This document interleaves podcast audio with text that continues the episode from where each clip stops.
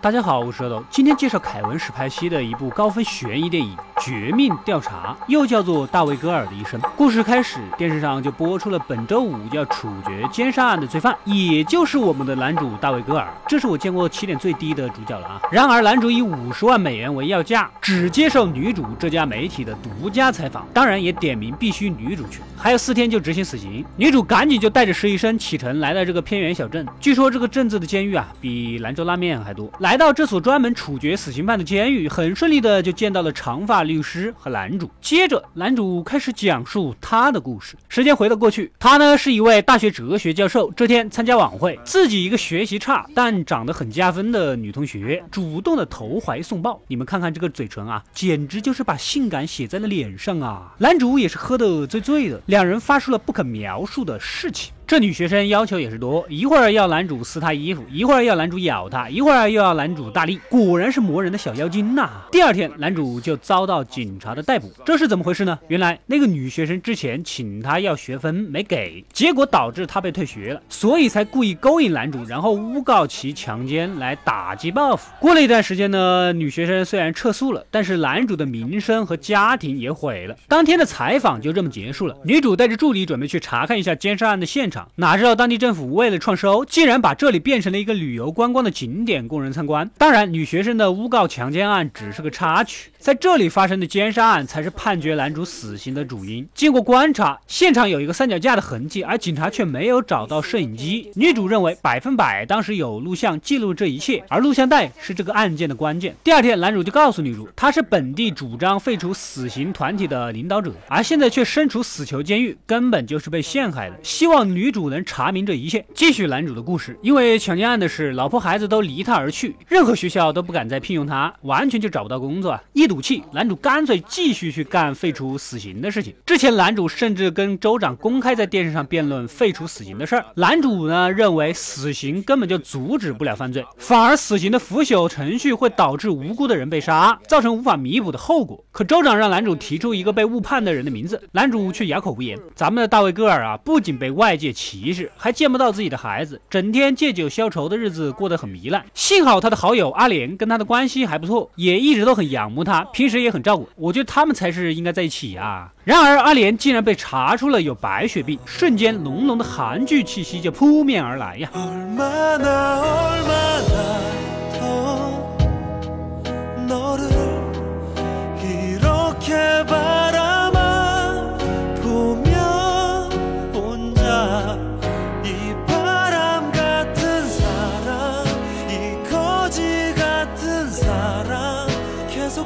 네가 나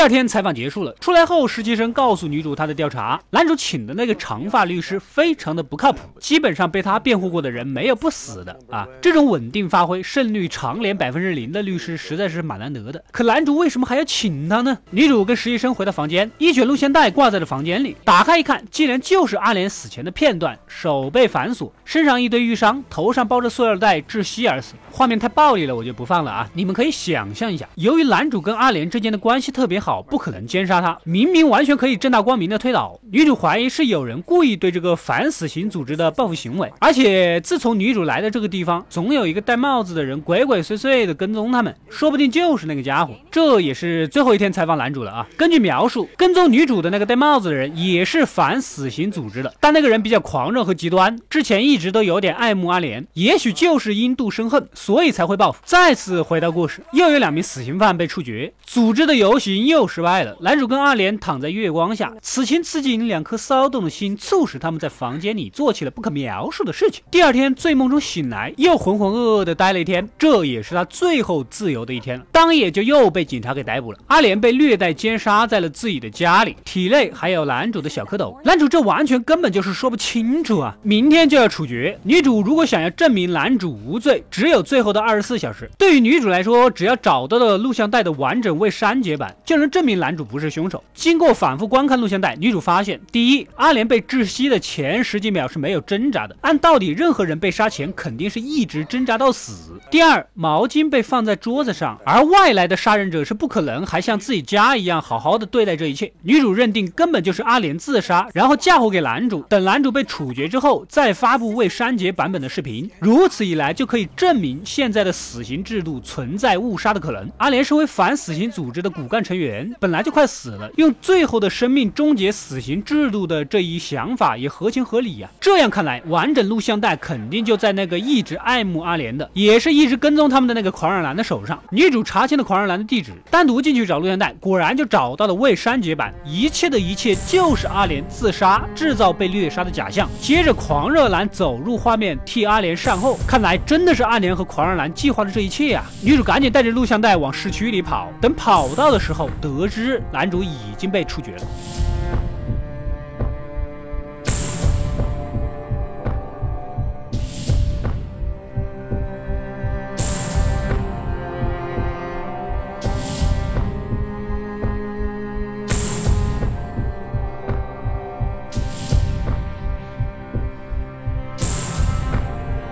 通过媒体和大众舆论的压力，迫使政府开始考虑废除死刑。而另一边，那个不靠谱、胜率百分之零的律师，拿着女主电视台给的那笔五十万元的采访费，却交给了狂热男。狂热男不远千里来到了西班牙的马德里，也就是男主前妻的家，交给了前妻这个装有巨款的箱子。看来有点像男主对前妻的忏悔和补偿啊。在女主那儿，她也同样收到了一份快递，打开里面又是一盒录像带。女主急匆匆地找到了一个无人的房间播放，原来是那个视频的加长版。待狂热男走出画面之后，另一个熟悉的身影也走进了阿莲，这不就是男主吗？难道这一切其实是他们三个人一起计划的？男主做这一切，除了废除死刑，另外要求的巨额采访款，也是想对自己家庭伤害的弥补。他唯一做错的就是跟女大学生发生了关系。正如。男主为何点名女主来采访他的原因？因为女主会死守罪犯的秘密，他永远都不会把这个消息给泄露出去。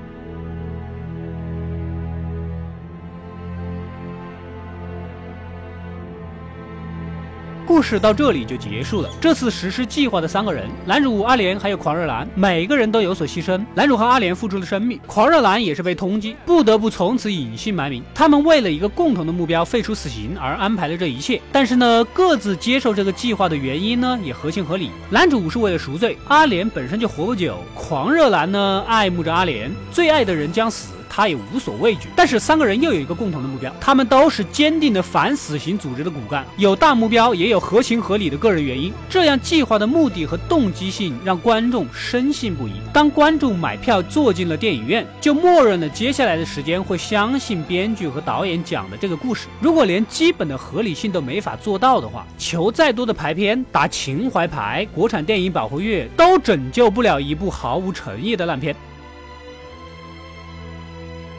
欢迎订阅及关注我的怪来获取更多的电影推荐，我们下期再见。